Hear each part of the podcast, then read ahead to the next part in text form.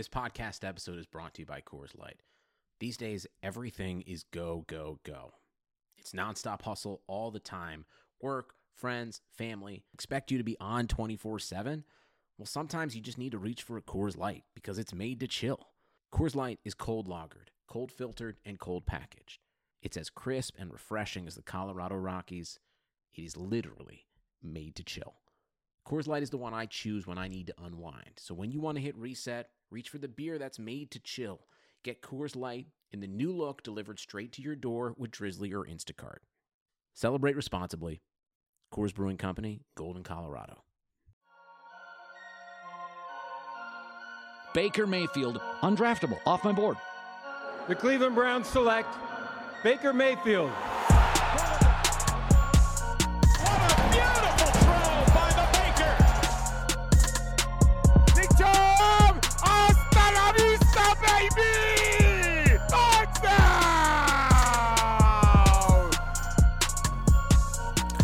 Welcome to Browns Film Breakdown. Your host, Jake Burns, writer at the OBR, coming at you guys uh, with a bit of a twist. I've kind of been continually doing pregame show about Thursday and then a postgame show Sunday night or Monday night. They played so many primetime guests, um, sorry, so many primetime games that I have uh, I've been a, a pretty routinely following the pregame postgame. But I wanted to kind of take a break. This is probably a better opportunity to do during the bye week, but um, you know schedules get crazy and I couldn't really do much during the bye week. So uh, you know here we are, kind of seven games in, leading into eight games in, halfway through the year, and I wanted to give you guys a little uh, sort of where the Browns are, state of the team, state of the state of the Browns currently as they sit, and what as the schedule shifts toward what should be an easier second half of the year. Talk with somebody who I respect and value, and have you know pretty consistent conversations with about where they're at, and that's Brendan Leister, who does fantastic work at Pro Football Focus. Um, does his own writing at USA USA Football um, and, and, and, has helped me with Browns Film Breakdown multiple times. Been a guest on here and um, coaches his own team nine and zero, going for ten and zero this week at Avon, and I'm sure they'll get there. So, uh, Brendan, how you doing, man? Doing good. How about yourself, Jake? I'm all right. I'm all right. Hanging in there. Um, the, uh, the the the NFL decided it's a good idea not to release all 22 this year until like Don't know 1 a.m. on on on uh, on Monday nights or whatever. So it's like I can't really. I stay up so late. I'm so, so freaking tired. And um, you know, I remember last year sitting. Like, I left work. I, my my my work day was over at six, and it was up. Like this year, they were all of a sudden not posting it until late. I know you guys at PFF get it earlier and all of that stuff, but it's like, man, makes my early week pretty tiring, buddy. So I'm trying to uh, mm-hmm. trying to power through, but um, I think it's good. I think it's a good time to talk about where the Browns are right now because we, you know, you and I have as much back and forth about this team as anybody in my life, and I think that's a good thing because I, I think that there's a lot of uh, value in, in, in, in getting different uh, viewpoints and getting different angles on this team. And you and I were pretty pumped heading into the year because we thought this was a this was a real chance to be special, and it hasn't been special. Now that's you know, it's it's it's a factor is who they've played. I think anybody uh, who who understands football uh, will say that this this first half of the year has been a challenging part of the schedule, especially for a young team coming into a new head coach. All of those things uh, mixed in, um, you know, the factors that, that are at play here. But they're two and five, and and you are what your record says you are, and sort of where you think they are right now, Brendan. And we'll we'll take that conversation from your sort of the state of the group right now, and then we'll we'll, we'll cherry pick other topics we want to talk about. But so so give me where you uh, kind of a loaded question, but give me where you feel they're at right now.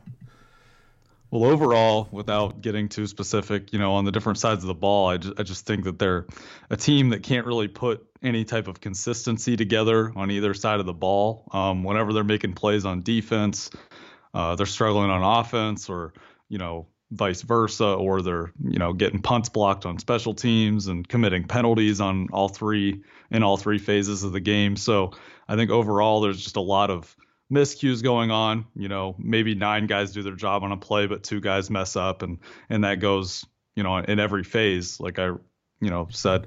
So uh, yeah, I just think that there's a lot of you know undisciplined play as far as um, a lot of penalties. I mean, they're very close to I think breaking some type of record for penalties at this point through the season, as well as, um, you know, just these also these coaching miscues that Freddie Kitchens keeps making, which you know those significantly impact the game as far as you know sending the punt team out there, taking a false start, or uh, not a false start, but a delay of game, and then putting the offense back on there, uh, back on the field. Uh, just, I mean, you can go down the list. There's mm-hmm. a whole bunch of examples of this every single week. It seems like, and it just feels like things are not uh, going smoothly from the top down.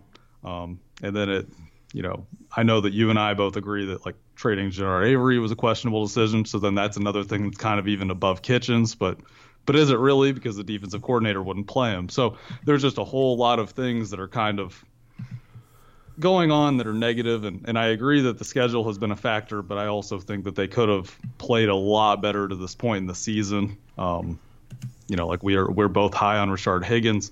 He's barely played to this point in the season. Mm-hmm. We both thought he would be a big factor this year. He hasn't. Um, even in spite of the injury, he just hasn't played since he's been healthy. So there's just a whole lot of things going on um, that lead to a good amount of pessimism, and, and I think it's it's earned based on what they've put on the field to this point. Yeah, I think you're right. And I listen, I, I deal with this a lot on Twitter and, and in conversation, like with my, my friends or my father or whatever, is you know this this idea that I'm perpetually negative about this team, like. I, that couldn't be any more false for in terms of who I want to be in terms of covering this team or as even a fan, because at the bottom of most of this, we're all fans of this team. And it's mm-hmm. like, I don't want to be negative. I want to write on Baker Mayfield breaking records. I want to write on uh, Larry Ogunjobi becoming a Pro Bowler. There are a lot, there are things I would I would so much rather write on positive things, and I try to and discuss positive things, but there's not a ton of positive. They're two and five, and it's a group that should be better.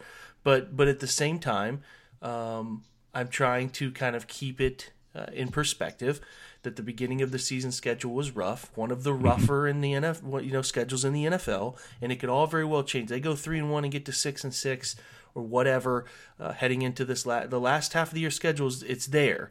Um, and they could turn it around just like we saw last year. But all we can do is discuss what we know right now. We can't necessarily predict the future um, although it, you know, Brendan and I are smart enough dudes to look at the schedule and be like, okay, playing Cincinnati twice, playing Pittsburgh twice, playing, you know, uh, Miami, Miami, and and and, yep. and, and, and even Arizona, who's who's fine. They're yeah. they're they're better, but it's like mm-hmm. those games are easier. I get it. It's not rocket science, but at the same time, we don't know that they're the better team yet. We have to see it. Like we we have to see it manifest yeah. itself. So all we can do is discuss what we can do or sorry, what we know right now.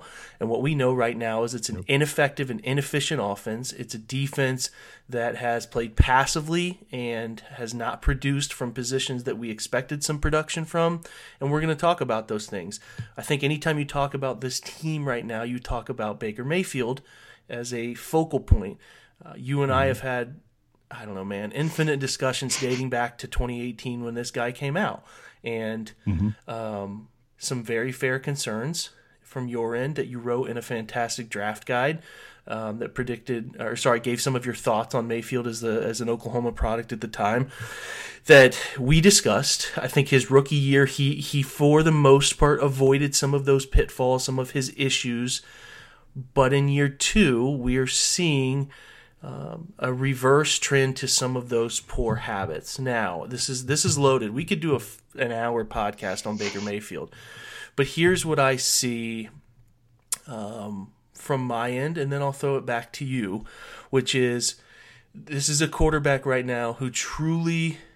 If he is in rhythm, if he is in structure, and his eyes go to the right place, he's he's very good. He's very effective, and he gets the ball out. And for the most part, uh, is is is very effective throwing the ball, as in terms of if his eyes are in the right spot and the defense does what he expects. If not, meaning the defense shifts coverage pre to post, or his first option is taken away, or his eyes don't go to the correct spot in the first option, he's poor and he's frantic when things don't go mm-hmm. as he expects them to go. And that is a very, very big problem. So, the best in the NFL and it's turning into that. Deshaun Watson's one of them now. Those guys who can work read to read and can do it in a calm nature, a calm manner. And if the thing that they are expecting initially or their first read is taken away, they can work right to left or left to right and find the options in front of them. Right now, as I wrote a couple weeks ago, that's not the case with Baker Mayfield. He is very frantic. His footwork is panicked. If his first option is taken away from him, he will he will uh, drift in the pocket and then he will make his own pressure, and then he gets uh, flustered, and it, and it's leading to um, you know late throws. The pocket escapes too early. The uh, mild inaccuracy that leads to balls being tipped by his receivers because they're not precise throws and um, I'm I'm I'm just I'm very worried. I think the second half of the year he can bounce back, and that's fine. He might dominate the second half of the year, but the stuff that he's put on film right now is um, he's a one read guy who is not very good, very comfortable working. Uh, within structure to find other options that the defense presents to him.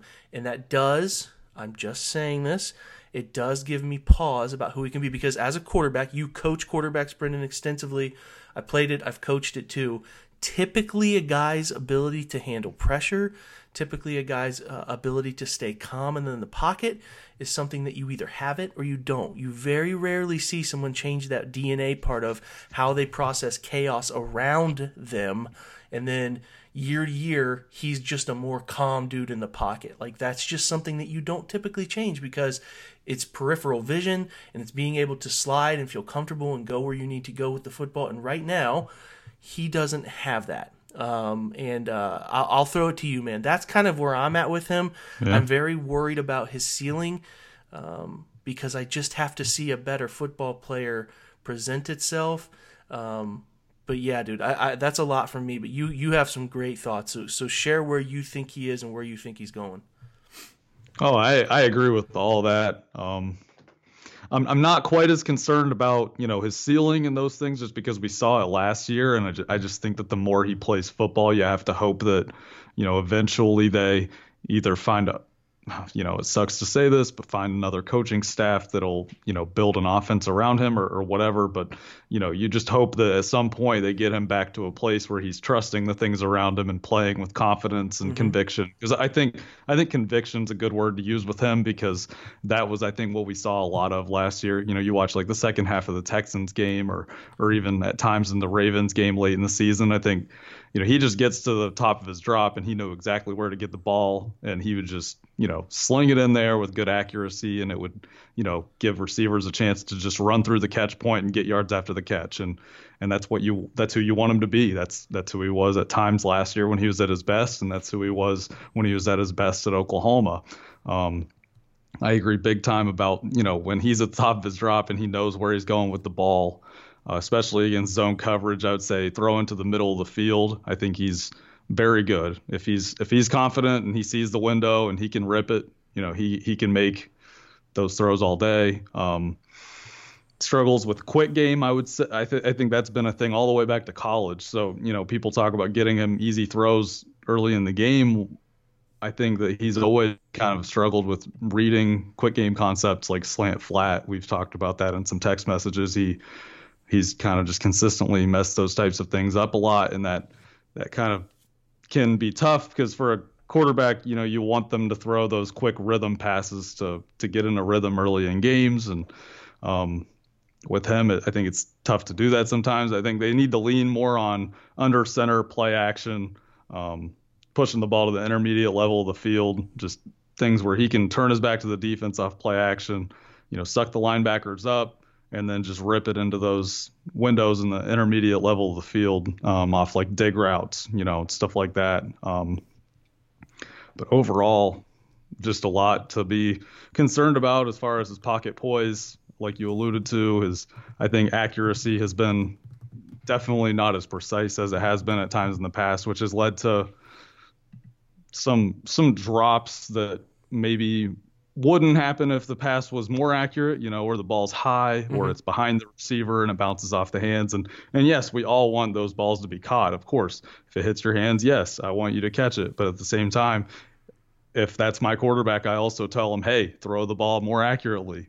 let's hit him in stride. Let's give him a no work ball. That's what we call that at Avon. You know, mm-hmm. like so those those are all important things, and I think uh, he's definitely regressed. I wonder, I wonder about the you know the coaching situation just because last year he looked so much more confident and comfortable and playing with more conviction and um, confidence under Ken Zampese when he was the quarterbacks coach. And this year with Ryan Lindley it just seems like he's really regressed in that regard and doesn't always know what he's looking at and necessarily who he should be reading on the defense it seems to me and I know to you. So um, those are just some things that from our vantage point it's kind of easy to question. Um, yeah, yeah. I mean, like I want, I want to write, I want, I want to tell Browns fans that he is, he is, he's great. He's fantastic. He's unbelievable. He is the upper echelon of quarterbacks or a top ten guy. I, but I can't lie to you. I'm not going to lie to you and tell you something that's right. not true. And he's not doing that right now. So, like, what's interesting to me is that it feels to me that Baker wants to play. Um, he, this is kind of. I have two questions I think are going to be interesting for you. Baker wants to play the game like Russell Wilson does, which is, um, you know, a, a, pretty accurate guy for the most part, uh, but has a bunch of ad lib to his game. He he has the hmm. ability to uh, to sort of ad lib things and make plays out of the pocket and be super accurate on the run because he's a freaky athlete. Um, and, and Baker feels like he wants to be more that than say Drew Brees. Uh, somebody who sits in there is calm, cool, collected, works read to read, or gets his eyes in the right spot because he understands what the defense is trying to do. A, a two beat guy, a two beats ahead of the defense guy. Baker seems to want to be more Russ, where he wants to uh, sort of see things and then ad lib things off of what he sees. But he's not that athlete. He's he's certainly not that athlete. Got away with it at Oklahoma had that propensity to pass up the early stuff for the downfield stuff, and you can't do that in the NFL. You just can't. Mm-hmm. And yep. I think that some of that stuff is popping up with him. And I think that's why he's holding on to the football a little bit longer and he's mm-hmm. not processing the underneath stuff. And um, I just think that that's a fascinating thing to think about what he's trying to be or what he's becoming. And um, you know, this isn't to say Baker can't improve. Like he he's watching the same film we are. He's he's got to figure yeah he's got to figure all that stuff out, and maybe he gets there. Maybe he maybe the second half of the year right. he he it's very uh, early. Yeah, for yep. sure. I'm not trying to bury this kid. I I I, he, I, still think there's a really great quarterback in there, but there's no doubt. Um, you know something that has gone on with him mentally where he doesn't feel like you said just a minute ago as confident uh, is is is trusting his ability to pull the trigger some throws like um, I had mentioned to you, Brendan, yesterday in the third and four that he takes that sack uh, in the in the Patriots yep. game where. Um, you know, typically he, he reads a corner route first. He would come off that and throw up the hash to Odell, but he doesn't seem confident in doing it, and he's just his mm-hmm. footwork is too frantic to do it. So um, here's here's the big question I have for you. Now we've watched him play 20 games, and um, you know maybe maybe a couple more 21, 22 um, um, games, and and and like looking at, at where they are statistically, uh, you know, with with with Jarvis having 504 yards on 30 catches, and Odell having 34 grabs, 488, pretty close, but for the most part, Jarvis is leading that group in yards per reception and yards per target. Mm-hmm. Do you think? As you look at how to build, you mentioned this just a bit ago when you're talking about building the staff around him that builds the offense around him is it is it something they need? Like you and I were pumped. Every Browns fan was so excited when they got Odell, and I love that guy. I think he's fantastic. But do you think this offense is is is the way Baker plays? It's necessary for a guy like Odell to be a part of this. Like I think I think this is just me thinking out loud. You can tell me if I'm an idiot, but like Odell really thrives on downfield stuff where he can work his routes. He almost is a better guy for a quarterback who stands tall in the pocket gets the football out um, sort of at a at a at a certain point when Odell is comfortable coming out of breaks, can stand there, can extend things by being in the pocket longer and trusting things, and that's not what we get with Baker. It's almost like to me, an offense built around Baker should feature first and foremost really good line play. Um, because of some of his propensity to hold the ball a bit longer. Really good tight ends, you know, building through some tight ends because, you know, whether it was Mark Andrews, um, you know, I think mm-hmm. he has a propensity to really, and like this year, he's found Ricky Seals Jones and he's found Demetrius Harris, and he targets them. You know, he targets those guys quite a bit. If you combined those two uh, total targets, almost 30, which is the same as some of these top receivers they have. Yeah, they hit Um, Njoku a lot yeah. when Njoku's been healthy. I think he misses Njoku a lot. For sure, I absolutely agree. Um, my my point being, like, does he just need wide receivers who are, um, you know, guys that are good enough, guys that get to get to where they need to get, like Rashard Higgins, guys who get where they need to be, uh, are secured, you know, with with catching the football. I'm, I guess what I'm trying to get at is, does he need a star receiver? Is he a quarterback that it just doesn't matter? He just throws wherever the, the, the defense allows him to throw. And maybe they should consider that the best way to structure things around him is to give him really good tight ends and just really solid receivers and and sort of play through some of that, like you mentioned, quality play action and um, you know some some downfield shots off. I don't know. I, I'm just thinking like when you're structuring this with Odell, it's like the only the, the, they should be it should be better. It just to me it should be it should be Yeah. a group that he has one touchdown. You know, it's like do, Mm-hmm. do they do that? what do you think, man? Like do they need him? Do you think that it's like it's interesting. I don't know. I'm just thinking out loud of how to build a team around Mayfield. Yeah. And um and the way they've used Odell and the way they've uh you know so few times there's been downfield opportunities and when they run downfield it's like the quarterback has scrambled himself into a sack or something of that variety. I'm just curious what you think the best look around him is.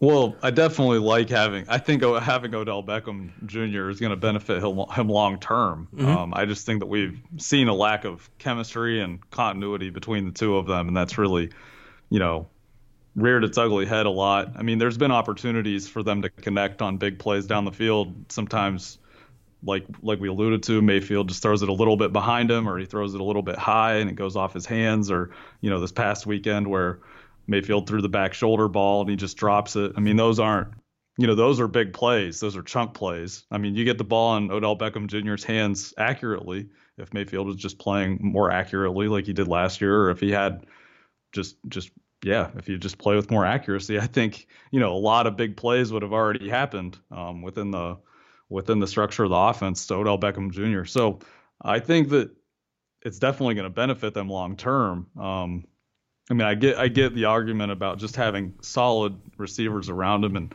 I agree that tight ends are important too. And that's also partly because I just think that when he tends to miss, he tends to miss high. So mm-hmm. having you know guys that can go up and get the ball, especially in traffic or over the middle of the field with ball skills, that's important with Mayfield. But at the same time, I mean, Odell Beckham Jr. plays big, Jarvis Landry plays big, so. So those guys, you know, they have those abilities to go up and get the ball when it's a little high, even if they've you know let some go off their hands this year. Um, but yeah, I think over time they definitely should hang on to Odell Beckham. I think that the more those guys play together, hopefully, you know, hopefully they learn from however this season goes, whether it you know starts to turn around and they start to have some big games together, or if they continue to struggle and just be up and down. Um, hopefully they learn a lot from it and you know build chemistry in the off season because they're both pretty young players. I mean, Odell Beckham, he's not old. He's like what in his mid to late 20s. So they've got a lot of years to play together still, and I think that they're a good match. You know, we talked a lot about how good Od- Odell Beckham can be on on slant routes and how how well Baker threw those last year. Um, also, I think that once they once they find situations where they can get into scramble drill situations, I think it's going to be really tough to hang with Odell Beckham down the field because he's just so good at separating. It's just that they're going to have to keep working together.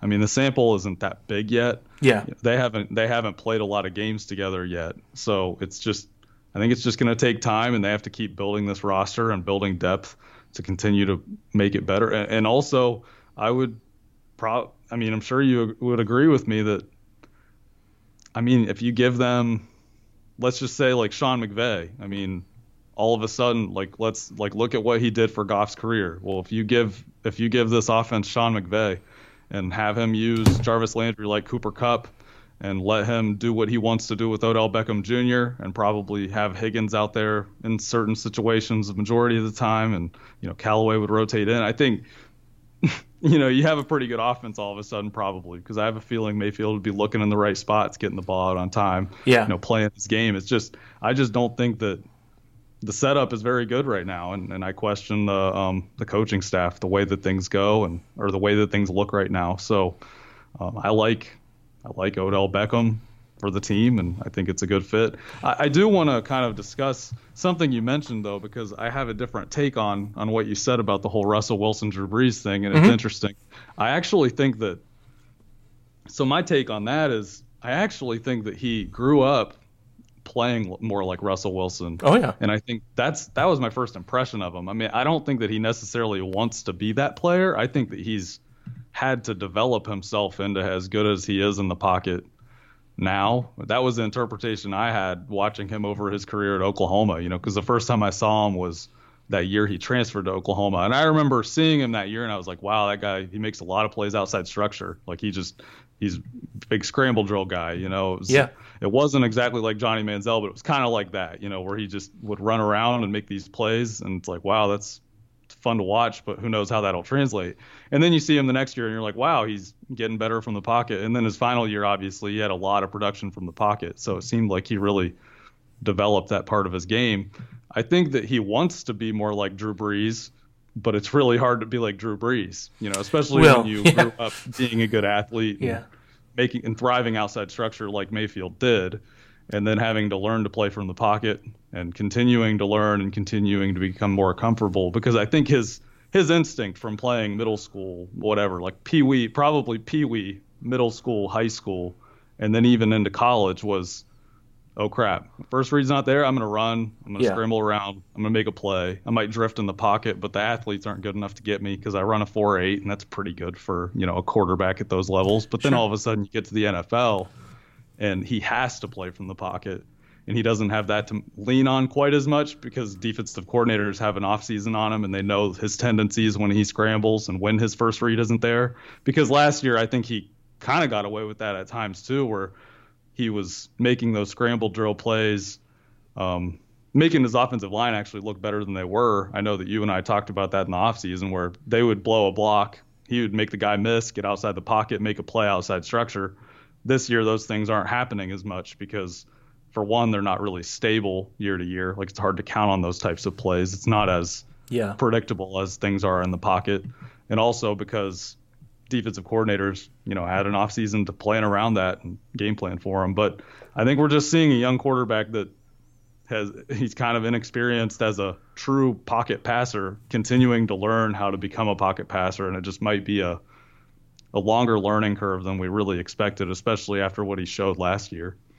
Yeah, I think I feel I feel pretty confident in the idea, Brendan, that he needs he needs a really good offensive line. Like I think that there are um, there are quarterbacks who can uh, spend a career overcoming bad lines. Aaron Rodgers, not that he's dealt with a bad line, but but you know I think that maybe even Deshaun, guys who can overcome poor line play in front of them and still be very good. I think he needs he needs his demeanor, his trust his belief in the offense. He has to, and I'm not here to say the offensive line is playing poorly. We're going to talk about that. They are not, in my opinion. I think that they've been good enough to win football games. But what I'm saying is, I think as they build the roster around Mayfield as they go, I think it has to be an investment. They haven't invested in the offensive line really. I think they need to invest in um, projectable long term pieces, whether that's drafting an offensive tackle this year, maybe even two of them. And um, I just think that that's a thing he's going to need. He's not going to be to me a guy who can, like Russell, uh, overcome bad lines, average lines by doing the ad lib stuff. Because, like you mentioned, he's a good athlete, but he's not a good enough NFL athlete to be able to run away from people up front or, or, or even make the herky jerky kind of moves to make a couple guys miss and then get out and throw. Like, he's just not going to be able to do that consistently. So, whether it's flatter pockets like we've talked about or whatever, he needs to be able to trust what's going on in front of him and he does need he does need a good play caller. Like and and um, Yep. there are parts of the the whole thing with Freddie that are uh, you know that, that that he's shown some things, but he needs good quarterback coaching and he needs um, you know consistently good play calling uh, and and opportunities to take advantage of play action.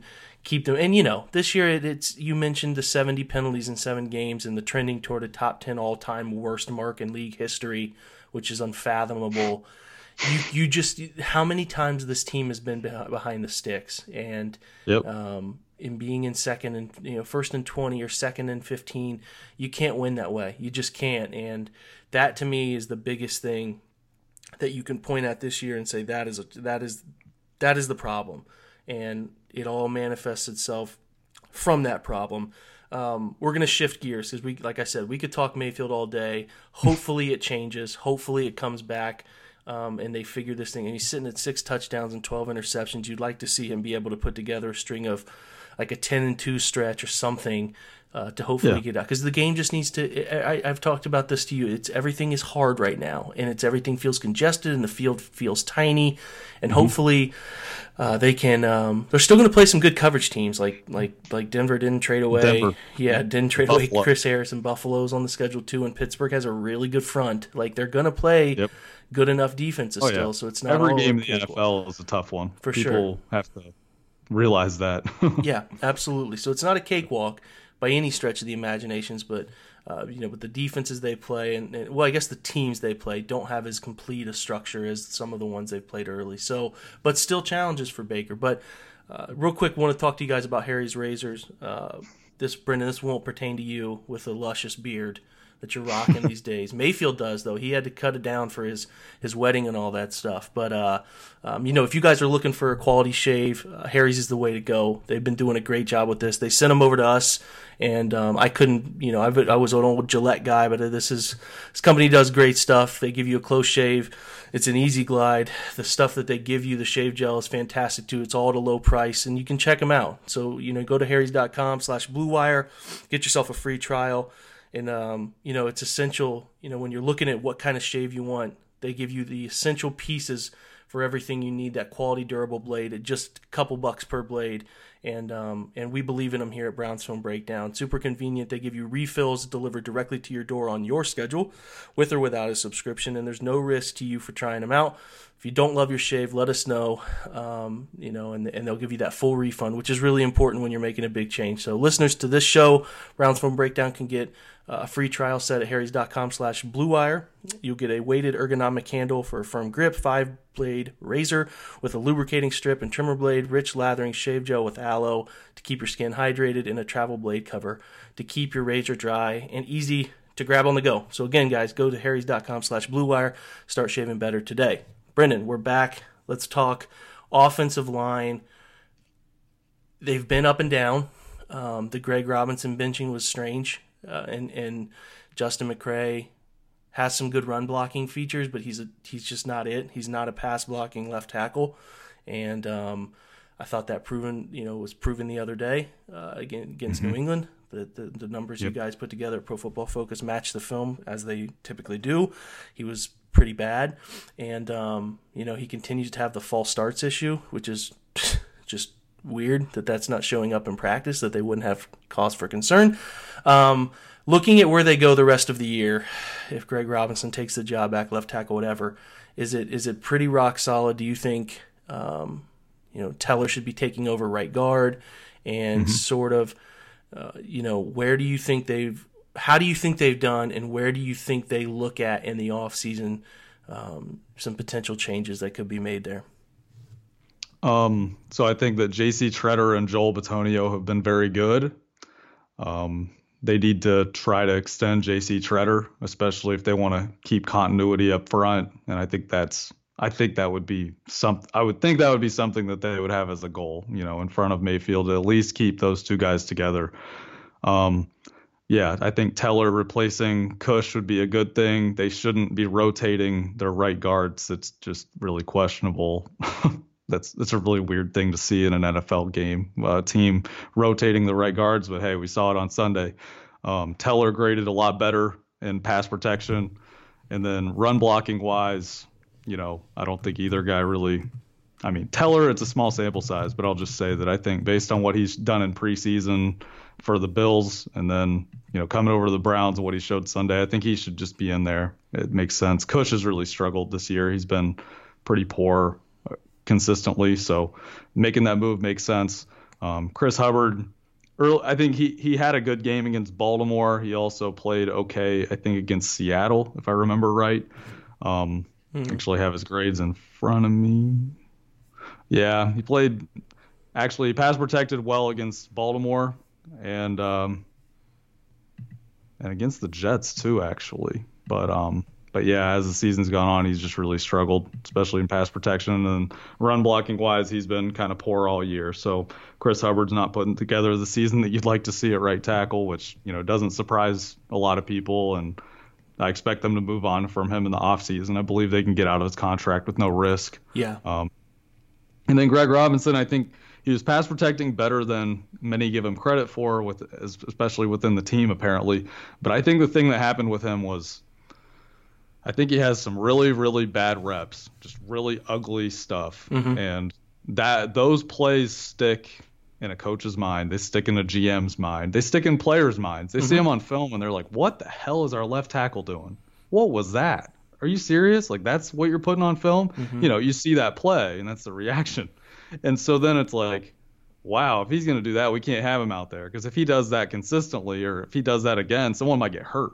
You know, like if he blocks the wrong direction on a run to the right or if he whatever he did on that one pass pro snap where he just like Lunged know, with his shoulder almost. Yeah, on Yeah. a pass pro. Right. Like there's just those plays that show up with Greg Robinson where on the whole, you know, snap to snap, I think he's played okay this year, run blocking wise and and also pass protection wise, but there's just these ugly reps that get everybody's attention. Um and those have just been mixed in there and I think the team was just uncomfortable with that. And, and I would agree with, you know, what John Dorsey said that he needs to be more consistent. I mean, I think everybody would agree with that. Um, but but Justin McCray is not the answer.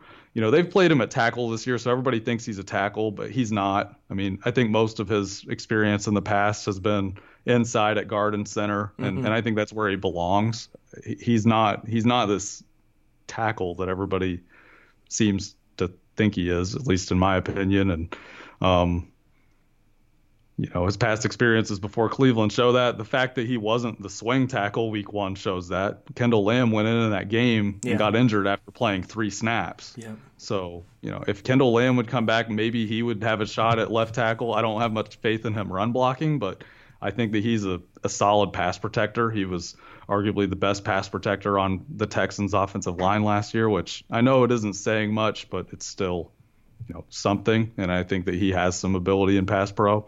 But yeah, overall, heading into the offseason, they're going to have to make moves at tackle. Hopefully Forbes can do something for him. Hopefully, you know, he shows something this year because I think he and Njoku are going to be the two guys they bring back from IR. And, you know, hopefully ne- going into the next season, hopefully they can feel be- good about Teller and Forbes and, you know, maybe McCray pushes for that right guard spot maybe, but you know, I don't, I don't think that they want to be in a situation where they're replacing three offensive linemen going into next next season necessarily, all with free agency or the draft. Yeah, Um, yeah, yeah, I- yeah. you want to keep someone from this year um, for those three spots, but we'll see. Yeah, I think Teller should be an immediate plug at right guard. I, I, I just don't see why the upside wouldn't be there. As a guy you think is going to be around a while, and like you said, you don't, you really don't want to send three new offensive linemen out there. I think they have to replace both tackles now. There are people that are pretty convinced that Drew Forbes is just, just this really good player, and I, I I'm not, I, I don't know how you get there mentally. Like, I think he's fine. I think he's got potential, um, and they were high on him in the preseason, but that doesn't mean he's some surefire right tackle of the future. Like he was playing against backups for the most part, and he seemed okay. It was not perfect film, especially in the Colts game. Like there were things that were still being done incorrectly, but like I get it. He he's in an ideal world, he takes over right tackle next year. They don't have to invest in right tackle. He's able to take that role, and they they draft a left tackle. They don't have to go out and sign anybody. They can draft. It's a pretty solid tackle class from um, what we've seen. And you know these things are fickle. They change. Testing happens. All of those things go on. But the ideal world, like like you know you're talking about here, is is in the last half of the year maybe. Um, Forbes does get some run at right tackle. Teller anchors the right guard spot, and then those two can be the future on the right side, and um, and they can draft a left tackle now. And then the, the, there is it's funny to think about the ideal world for Cleveland because it so rarely ever works out that way. It is entirely possible they have to draft two tackles or sign a tackle, and um, it looks completely different than we maybe think it does. But we'll see. I, like I'm with you. They got to bring back Tretter. They need continuity. Baker center is important to him. And um, especially letting go of Zeitler, and I, I think that they will uh, they will hopefully do that. JC's been good enough again, and is still young enough to be an important part of this offense for a little while longer. So let's shift defensively. Um, it, it's it's kind of been glossed over because so many people want to focus on what's going wrong offensively because that gets more clicks and that gets more attention, but they've been bad defensively. Outside of Myles Garrett and outside of Olivier Vernon, um, it has been a rocky uh, defense for the most part in in 2019. So, you know, we'll start along the defensive interior. I think those two are playing good football. I think Myles could be a little bit more sound against the run, uh, and I think that is something that will come for him later. Um, mm-hmm. But but for you and I, the conversation keeps going back to one person in particular. I think Sheldon Richardson has been okay about what you would expect Sheldon Richardson to be some hit games, some yep. miss games.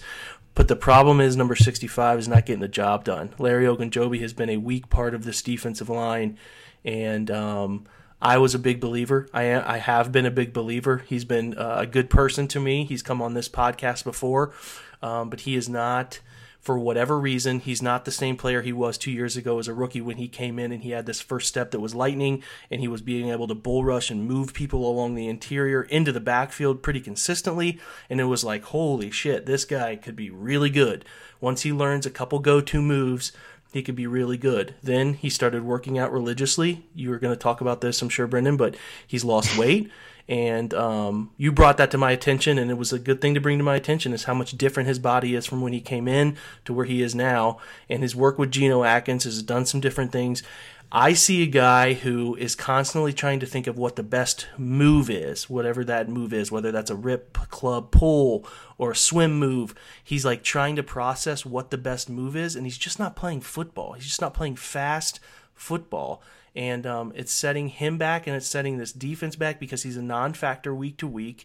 He's not he's not doing the quick off the ball bull rush stuff that he was so effective at. And even if you think back to like New Orleans last year when he had that pop up game, it was driven yep. by some ridiculously powerful bull rush moves. Like mm-hmm. I don't know, man. He's he's in a big year. I think he has one more year next year. Uh, I don't know how the I forget always forget how the second year contracts go. It'll be a, a contract year for him.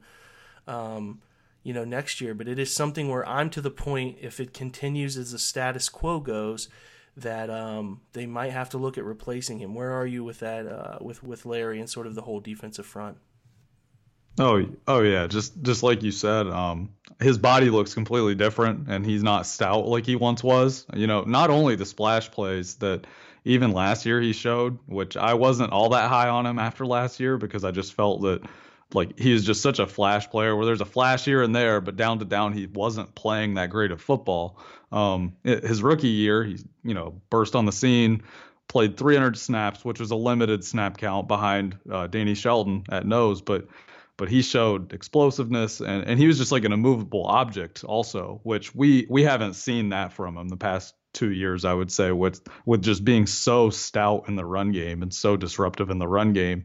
Last year we saw some of it. You know, we saw the flashes here and there. In some games, he would have good games, and other weeks he would just be kind of non-existent. And then this year, it's just completely non-existent, like consistently. Um, you know, he does have three sacks this year, but those also came in like situations where he should have got those sacks, I would say, where he's like cleaning up if Garrett gets a pressure or Vernon gets a pressure, you know, just clean up sacks, like sacks that he's not really dominating his man and earning. So that's why his pass rush grade is uh, very below average for the season so far. Um, and and really he just he's just a shell of what he used to be and and he looks I mean you and I kind of agreed he, he looks like he weighs maybe 275, 280. I mean, there's times out there where you you're watching the game and you're like, who's that that just made that tackle? And you think it's a linebacker, but it's actually him. Yeah. It's just it's because of his body type, and and it's just it's just interesting. He's not that immovable object that he once was as a rookie, and uh, and that really hurts him because he was just such a big, explosive athlete, and then he was also so stout, so that had us all so confident in what he could become. But to this point, he's he's regressed significantly each year, and I don't see any way they can go into next season with him as a starting, you know, starting defensive lineman. I mean, he's going to yeah. have to be a depth player next season that rotates in, and um, I think as a as a depth guy, maybe maybe he can do some things, but it's just hard to feel good about him being a consistent force. Um, And then when it comes to Myles Garrett, you know, he's played very well rushing the passer, like like really well. I think he's got the highest pass rush grade in the whole NFL this season amongst edge rushers. Um, Olivier Vernon's really come on the past two games, which has been good to see. And then, uh, yeah, Sheldon Richardson, he's been solid, I would say, on the whole, especially on a defense when when you consider what what the rest of the defense has kind of been, which is a lot of really bad football, um, almost across the board.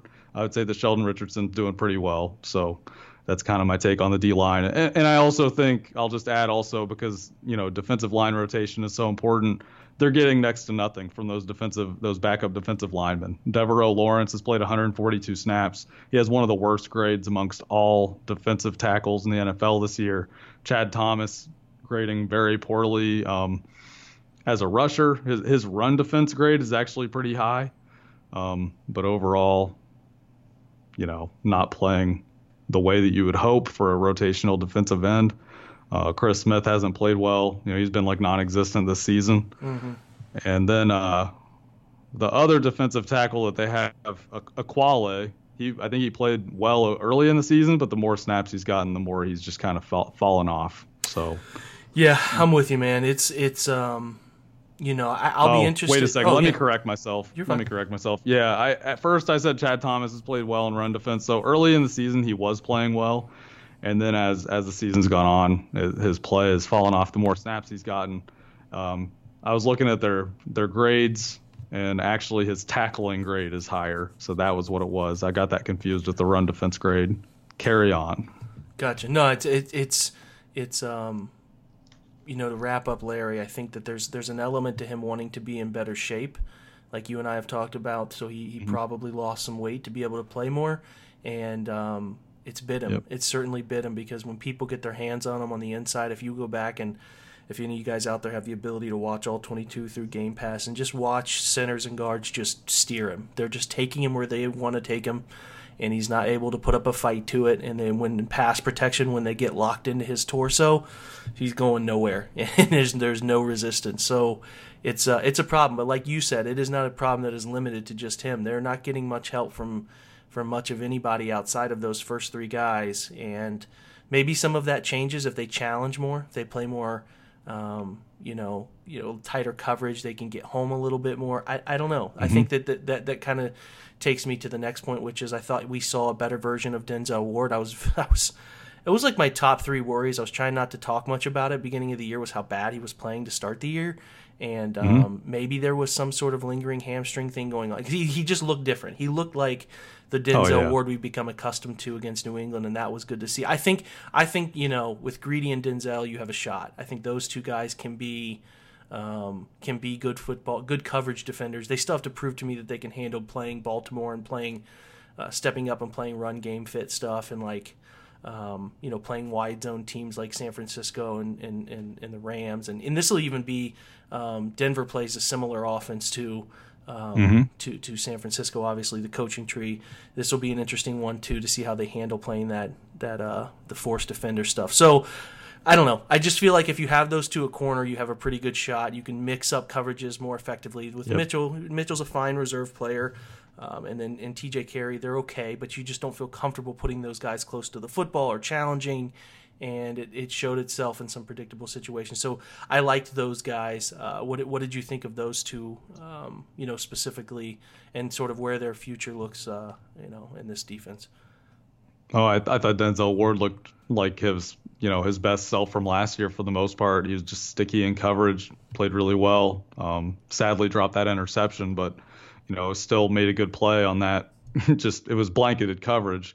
Um, blocked the kick. That was a huge play in that game. It gave him, you know, a chance to just stay in it. I think he was probably playing hurt early in the season. From what I remember, it seemed like that hamstring injury just kind of came out of nowhere. So I'm guessing that he was kind of fighting through that, and then all of a sudden they just decided that they needed to shut it down with him because he was he was just like holding left and right, especially week one.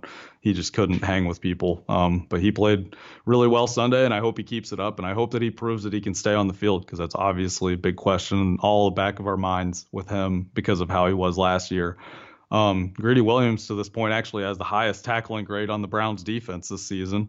So that's very encouraging when you consider the questions that people had about him coming out. Mm-hmm. He seems really determined to make, you know, make big hits when he's out there and get people on the ground. Um, it doesn't seem like anything fluky either. Like he's making good tackles with good technique, and, and it's impressive. Um, he had a few bad plays Sunday where, you know, like I think of a third down where uh, he was in cover, he was in soft zone cover three, you know, and he just like gave the wide receiver a really big cushion and uh, the wide receiver just runs like a five yard hitch right at the sticks, catches the ball, gets out of bounds, first down. Yeah. You know, just stuff like that where it's you can tell it's a young player that hasn't played a ton of like really important snaps yet, and he's got to continue to grow that awareness and remember, hey, I got to lock in here. It's third down. Be aware of the sticks. Like so, just plays like that. But but overall, I thought he played well. The um, pass interference penalty he had was or was it pass interference or holding? I think it was pass interference, right? I actually think they gave him a holding call on that one. It was. It was okay. a five yard variety. Mm-hmm. Okay, yeah. So, but regardless, I mean yeah. that happened too. So you know that I, have got to hold that against him a little bit as well. But for the most part, you know, tight coverage, and I agree with you 100% that having those two guys back, if they're both playing at their best and they're both healthy, and they can just let's just hope that they can stay on the field and finish out the year and play good football because I think that really changes the outlook for the defense at least when it comes to what they can do because they don't have to just consistently play soft cover three and soft quarters and all that stuff now. They can actually get up in defender or uh, get up in receivers' faces and challenge them and play man-to-man coverage like I think they wanted to do a good amount of coming into the season. Yeah, I'm with you, and I think that I think those two are pretty entrenched, and I'm not sure they keep T.J. Carrie because his contract, like Chris Hubbard has a, has a has an out in it to, mm-hmm. to take away yep. um, some money at that position. So I do think they might check on nickel corners. Uh, as, or maybe even they, they oh, could try to do something with T, yeah with Terrance Mitchell can stick around as a depth guy too because I know they like him and he's been he's been mm-hmm. fine he he's been fine yeah. so um, he just doesn't have that inside outside versatility I'm That's the question with him with so they have to look for nickels in the offseason and, and and Eric Murray's been up and down as you'd expect and yeah he's been good in run defense but in coverage you know leaves some things to be desired, especially covering Julian Edelman. So he's been fine covering the slot as a nickel this year, but they definitely have to look at that position hard in the offseason. And I would love to see them find like a, you know, some type of a steal value in the middle rounds that could come out and just surprise them and, you know, play a lot of snaps next year at that position. Yeah, they need it without a doubt. And I think as they as we're going to talk here in just a second, how they reshape the middle of this defense um, it's it's going to be fascinating. Before we talk about the last part of the defense, ShipStation is something that we do here. Uh, we big believers in them at Blue Wire. Holiday rush coming up, selling stuff online, getting your stuff out. ShipStation's the way to go. More people are buying online than ever. All of these different companies, startup companies, whatever, selling things online. And even if you specifically sell things online, whether things you're making, um, whatever it could be, you're selling trinkets, you're selling uh, memorabilia, ShipStation's the way to go. Just a few clicks, you can manage all your orders, print your labels, get the products out the door, and delivered in times for the holiday. So, no matter what you're selling, whether it's something on Amazon, you're selling something on Etsy, or even your own website, ShipStation brings all your orders into one simple interface, making them really easy to manage from any device, even your cell phone, which is awesome. ShipStation works with major carriers including USPS, FedEx, and UPS, so you can compare choose uh, the best shipping option for you and your customer. They even offer big discounts on shipping costs, so you can access the same postage discounts usually reserved for large Fortune 500 companies. You'll always know you're getting the best deal. So no wonder ShipStation is the number one choice of online sellers. You'll ship more in less time with the best rates available. So take the hassle out of holiday shipping this year. Let ShipStation handle you um, you know, help you handle all of that with ease. Just use this promo code BLUE, B L U E, to get a 60 day free trial. That's two months free, no hassle, stress free holiday shipping. Visit shipstation.com. Click on the microphone at the top of the page. Type in blue, uh, blue B L U E. That's shipstation.com. Enter the offer code BLUE. ShipStation, make ship happen. So we're going to ship our attention to linebacker and safety man because they're fascinating. They have two guys they got to resign, or maybe they don't resign.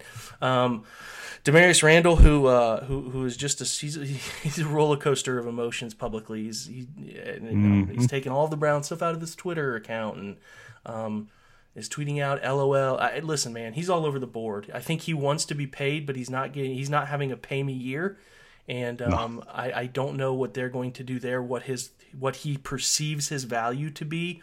Um, Morgan Burnett has a two year deal, but they have an out that they can get out of with his after one year. Burnett has been okay. Uh, doesn't cover that well, but it can come into the box and thump a little bit. I would mm-hmm. not be surprised, Brendan, to see two new safeties next year, and um, then and then looking at linebacker, I think Joe has had a little more of a down year than we had hoped. Still yeah. a good football player. I believe in him. I think he's a good linebacker. I don't think he is one of the league's best linebackers, but I think he's a good linebacker, and I think you need that in this defense. But he's and he's had stretches where he's been pretty dominant.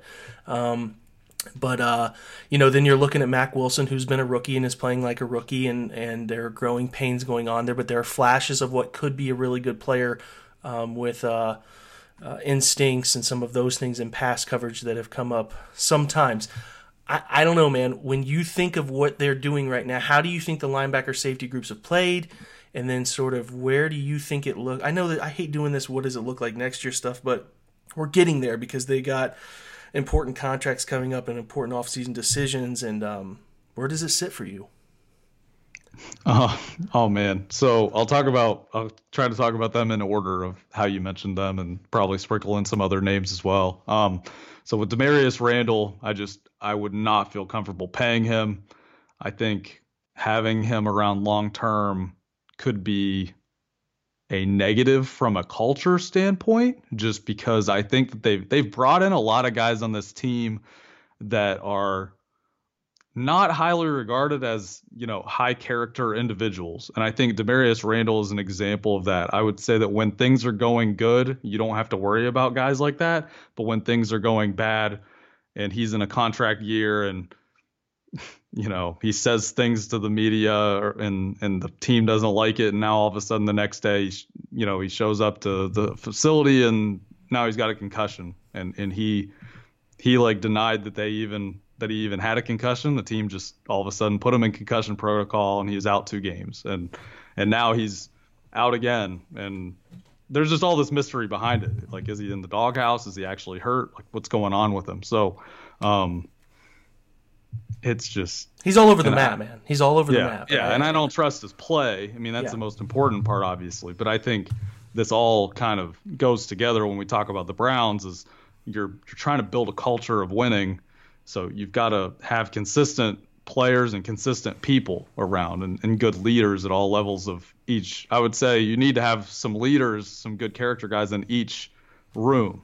That that's kind of how I view it within each position group. Yeah. And uh, and with him, I just I don't know what I'm going to get week to week. So there's no way that I ex- extend him. I, I, think he has some valuable traits from an athletic ability stand for, standpoint, from a versatility standpoint, but I, I thought he was kind of up and down last season with some really really impressive flashes, but also some up and down play mixed in, as you would expect from a first year NFL safety. You know, that it, it might have been his third year in the league last year or fourth. No, it might have been his fourth actually, I think, because he's playing on his his option, isn't he now? Mm-hmm, but mm-hmm. but he started his year his career as a corner. So, you know, he's an inexperienced NFL safety. He's only in his second year playing safety now.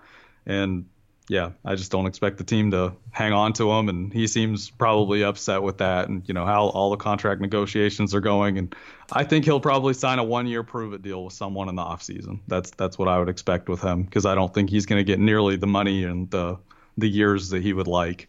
Um, with Morgan Burnett, I think he's actually been one of the bright spots on the defense. I mean, I agree with you. He he doesn't cover all that great, but at least he tackles. At yeah. least he's good in run defense. At least when he when he blitzes, he takes a good course to the quarterback and you know impacts the quarterback when he does it. Um, he he's just a steady player, and at least I trust him to be in the right spot on a Sunday, and and that's kind of what you need at this point with this defense because there's so many players you can't count on. Um, Jermaine Whitehead is someone we have to talk about because he's played 453 snaps this year, which is oh my, I'm I'm looking at the snap counts right now. I think that's second He's he's terrible. Yeah. He's absolutely second, terrible. It's second behind Joe Schobert. Yep. So so Jermaine Whitehead has played second most snaps on the defense this year, and uh, he is one of the lowest graded safeties in the entire NFL. But he's on the field all the time. So you know they love him.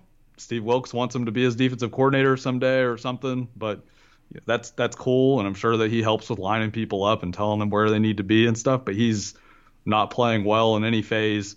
He had a few splash plays against Baltimore, so then everybody was upset that we were saying he wasn't playing well. But you know, having three good plays or close to that for a whole season or for half a season, I should say. And don't type his name into Twitter; he will find it. He will find it. Yeah, he'll, and he'll at you he will embarrass himself by, by yelling at fans as he's done to not just you and and oh, and uh, some some several other people and uh, it's very um, sensitive. He's extremely sensitive because he thinks He'll if probably you, hear this. He probably is. He probably is. He thinks if you if you say he's a bad football player, that means you want to fight him.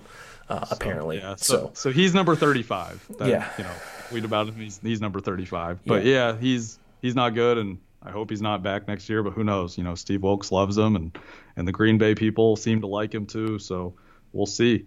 Um, with the linebackers, well, I also want to say I like Juston Burris from what I've seen thus far. You know, he yeah. played a decent amount against the Rams, or actually he played that entire game, and he I thought he, he played well at free safety, and he played a little bit on Sunday, which hopefully.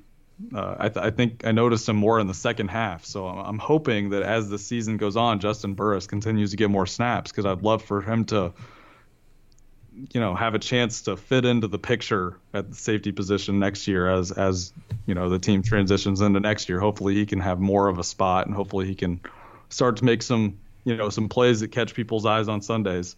Because I think so far he's just kind of been in the right spot done the right things but he hasn't really made any plays that catch people's attention. So hopefully he does more of that as the season goes on. Um, with the linebacker group Schobert has definitely not played well on the whole. I think he's had a couple on a uh, he's had a couple good games. The Jets game, the Rams game, I think were good games.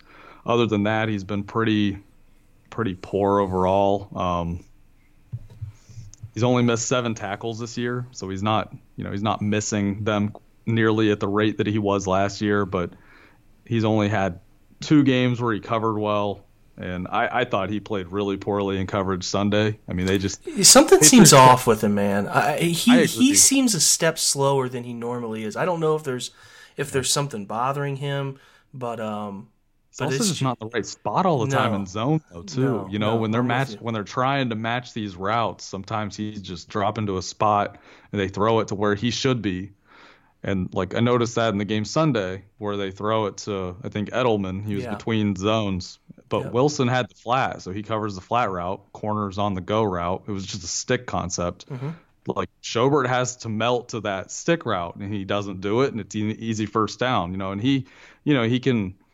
In that situation, I feel like he might have looked at Mack Wilson like, "Hey, you got to cover that or something." But you know, they've got to cover the flat in that situation, so it's on him. Uh, it just you know, they kept getting Edelman on him when they were in when the Browns were in zone coverage, and when they were in man coverage, they kept motioning James White out wide and having him run wide receiver routes against him, and he just couldn't hang with them in man to man, which very few linebackers can.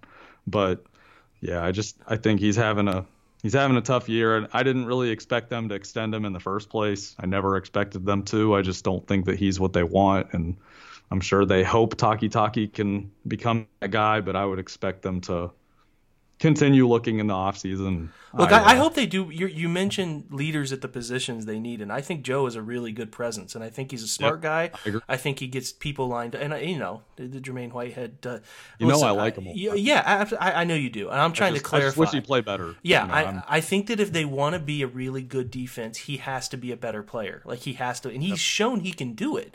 Um, he he's played. Year, he yeah. yeah. absolutely. He's played well. And like when I tweeted out today that this was probably Joe Schobert's one of his worst games as a Brown, like I don't mean to say like it's not me saying get rid of this guy. I think that look, I think they should keep the, the you, you can only replace so many people year to year. I think they should keep him. I think yep. they need that he needs to have a role. I do think that his contract should be it should the team has a lot of let me put it this way the team has leverage i think that um, mm-hmm. That they they certainly have leverage over Joe on some things, and I think, but I think that there can be a fair deal struck, and I think that there should be. Do I blame them if, like you said, they they don't extend him and they look in a different direction? No, I would understand what they're thinking there and their thought process is there, but I think, like you and I've talked about, you can only replace so many year to year, and I think you need some guys who are just a member of the Browns for a while, and I think you need yep. him to. He's a good candidate for that, and I think he has good play in him. I think he can be a good player. Um, and if they want to, and I, I think Joe would probably agree to this if you asked him to, when their defense plays really well, he typically plays really well. And Oh, um, and um, hopefully he can figure that out. Where are you on Mack, uh, Mack Wilson right now? Do you think he's got long? I just want to say that. Oh, what were you gonna say? I'm sorry. No, go ahead. Go, if you have more to add to Oh. Joe. Oh yeah, with Joe, I just I think that's a great point about that, and I hope that I do want them to keep him around because I like him. I mean, mm-hmm. the the ability that he shows in coverage at times, and even on plays this year where, you know, even I think I think a play that comes to mind is actually the interception by Jermaine Whitehead in the Ravens game. Like he ran step for step with Mark Andrews down the field. Mm-hmm. Those are plays that a lot of Mike linebackers just can't make. They can't run with a guy down the field like that, down the seam. It, it's just not possible. You know, they're going to get burnt. And he is he is what you want in a modern Mike linebacker. I just wish that he he's just got to play better. Yeah. Like like he did like he did at time like he did I think in good stretches last year. Um you know, he wasn't consistently great. I wouldn't say that at all because, you know, tackling and run defense, he did leave a lot to be desired at times. But I think he just showed those flashes in coverage that really are impressive for a linebacker and are really valuable. And that's why I agree. I do agree with you that I think re-signing him to a short deal, maybe like a two-year deal or something like that, would would probably really benefit them. It- I just I just haven't imagined them doing that. I would be happy if they did it, and I, I don't think that he would be nearly as expensive as they probably anticipated before the season. For sure. Or maybe they didn't. Maybe they expected this. Who Yeah. knows? But Yeah, I just think when he's when he's um when he's really good. when good, he's on, they're on. Sure, and I think I think that like when you watch Joe, you mentioned that, that he's cut down on the missed tackles and that which is great. I I think he has tackled a little bit better. When he's when he's when he's on, he's taking really good routes to the football. And Mm-hmm. as a guy who switched to that interior linebacker because so many people forget he was an edge guy. He was an Yep. edge guy at Wisconsin. Even He, as a, even as a rookie, he was. yeah, absolutely. Well, Ray Orton in the 3-4. um, and he, yeah, he he's still figuring it out a little bit, and I think that sometimes his routes to the football are what give him the biggest issues. Like if you watch, as an example, that 59 yard screen that goes uh, and pops off, he takes a poor route uh, uh, covering the back. The back came from the opposite side. And um, he was matched with him and took a poor route to the football. It cost him. There was a couple of pin pull run plays that he takes poor routes to the ball and gets undercut and and is a non-factor on the play. When he's good, when he's effective, which he's like we've said, he's been uh, before. He's even done it multiple times this year. He's taken crisp routes to the football, and um, and and and and you know he's not the greatest athlete in the world, flatline run get wise guy. And when he's like I said, when he's dialed in, he's doing that stuff. So it's just about finding people, coaches that can bring out the best in him and and and, and him playing consistently. And, and I think he is the key driving force and wrote about it before the season that when he's good, they're good. And when he's bad, they're typically uh, they're typically bad. Now he's missed games before and they've been even worse when he's out. So there is an important uh, factor to his game, and uh, I hope, like you and I have just said, I hope they keep him. I think that there's value in him being a part of this football team. He's never going to be an All-Pro linebacker, but you don't you don't always need that. You you you just need sometimes no, you just need not. you need solid football players, and I think he can be Yep. that. Like, but let's go. Let's move on. Let's go. Mack Wilson. Do you think he is? If if we're to consider Wilks is here another year, um, barring Mm-hmm. just a disaster the second half of the year, which is on the table. Uh, but but but barring a disaster, he'll probably be back another year in this four two five stuff. Is is Mack a guy that you can see being a long term, uh, you know, will here? Um, as a starter, I really question it. I just think that he has a lot that he has to improve to become that. Um, you look at his like his grades this year. Let's go like in coverage, for example. You know where we all had high hopes for him. Um, he's 81st out of 90 linebackers this year in coverage. So like that's that's very poor. You know, based on preseason, we were really hoping that he would show some flashes at least in that area. But I feel like outside of having maybe two plays this year where he was a fingertip away from making a big play, maybe he just on the whole is not in the right spot and he's not limiting yards after the catch the way that he should be. And um, I will say that you know he does make big hits. Like whenever he uh, whenever he hits someone, they feel it, mm-hmm. and and like he pushes guys back. Like we haven't seen a a hitter like that actually in the Browns defense in a while. I never thought Kirksey or Kirksey, Schobert, Collins, you know, they didn't really play that way. Maybe James Burgess did at times, but you know, on the whole, I, I don't remember a lot of you know big hits by linebackers over the past few years, and and he definitely can do that, so that's a good thing. But but still, I mean, overall, he's 80th out of 90 um, overall grade this year. Run defense, he's at he's at 73 out of 90. So you know any category basically that you look at outside of pass rush where he's been pretty good he's had six uh, six pressures this year. And i think that makes sense because he's such a fluid athlete you know he has he has ability um, just as a pure athlete. But on the whole there's no way that i would trust him going into the, this offseason to just just go into next year and say hey he's going to be our starting well will linebacker and we're not going to challenge him. And uh and i know that you agree with me also that I don't think that Kirksey is that answer either. So mm-hmm. I think they need to bring in a veteran, and you know, I think I think bringing another vet in would make sense if you can get a good deal on someone. I think also um, draft continuing to draft linebackers. That, that's just pretty important moving into next year. So that's that's my take on. I, I don't really expect him to start long term, but you just never know. I mean, some guys, sometimes guys just ha- take a lot longer to come along at the NFL level, and, and he might just be having a slow start to his career. You know, it's it's a lot. It's a big transition, and these these offenses that they face, and also with the teams they've faced. I mean, they've played good offenses so far, and teams that run like like teams, for example, the teams they've played so far, they've played a lot of teams that are under center a lot. Well, mm-hmm. he didn't see that much in college. You know, he, he probably didn't see that much in high school. So he has to adjust to seeing that on on game day in the NFL now, and it's just way different. So, you know, adjusting to that and improving and that learning curve, it just takes time. So, um, I think I think he has a chance because he has all the physical tools and all the athletic ability, and he can hit, and I think he has the mentality too. Yeah. Um, and you can tell that he's not a dumb football player either. Like when he's, for example, like matching routes and end zone coverage and stuff like that. I think he he understands what he needs to do, even if he has a couple mental miscues mixed in. It's just he has to become a lot more consistent in all phases, and and hopefully, you know, if he does those things, he has the physical tools to be a good player long term. Yeah, I think it'll be interesting for us to go back and maybe listen to this at the end of the year because mm-hmm. they play Mason Rudolph twice. They play Ryan Finley now twice. Uh, they play, you know, Josh Allen. They yep. play Ryan Fitzpatrick or Josh Rosen. They, they, it, it'll balance out. It, it, has a chance. I shouldn't say it will. It has a chance to balance itself out and against less strenuous offenses. Brandon so, Allen. Yeah, God, I forgot about him. That's an, I mean, it's just the Browns have had some some fortunate luck with with quarterback injuries or who they're playing against, but like it really does, especially on this side of the football, have a chance to to sort of change our perception a little bit by the end of the year. Oh yeah, and um, we'll see where it's at. But all we can do, guys, is is give you our feel for where they're at right now. They're approaching the midpoint of the season. It's important to put our thoughts on on on on record with where we think they are.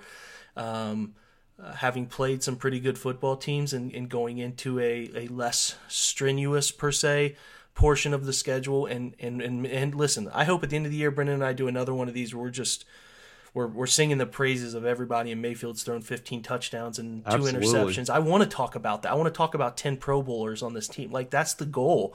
But i also want you to understand the important part is is i think some things get put out in the cleveland media market where we're like scratching our head. And I just think that we need to make sure that we're accurately telling what's going on and giving you an idea of where these players are, where this team is, and um, we're trying to do that as best we can. It is not um, trying to dump negativity onto your timeline or, or uh, into a podcast. We're just telling you where they're at.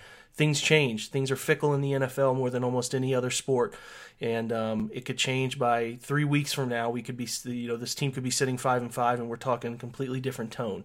That's just how it is. But I hope you guys enjoyed uh, where we're coming from, understand where we're coming from. If you have questions about it, ask us on Twitter. You, you those of you who listen uh, probably follow both of us because we've been connected to this brand for a while. And um, we are always open to good quality discourse. I think if it gets weird and disrespectful, it shuts down. Uh, but we try to uh, have discourse with folks and tell them what's going on as best as we can understand it.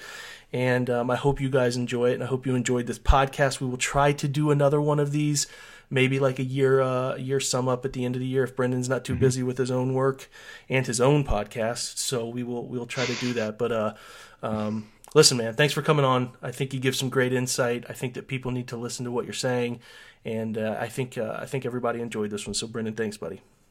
Oh, thank you, man. I appreciate it. It was good talking to you, and and I think that some regression to the mean. You know, players mm-hmm. that have played poorly so far, especially guys like Mayfield, some of these other talented players that maybe haven't played up to expectation. I think I think regressing to the mean and those players playing more like themselves is what we're probably going to see more of as the season goes on. So we can both look forward, or we can all look forward to that. And uh, thank you again for having me on. It was it was a pleasure.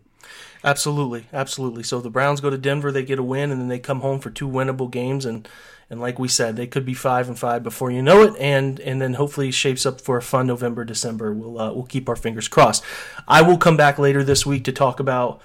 Uh, Denver. We'll preview them with a couple of Denver uh, writers and, and hopefully give you guys a good feel for what they have. And then we'll be back again Sunday afternoon to talk about how it all went down. So I appreciate you guys joining us. I appreciate you always following along on Twitter, following along by uh, subscribing to our iTunes uh, channel, leaving your comments, all of that stuff. Greatly appreciated. We will be back, like I said, later this week. Until then, go Browns.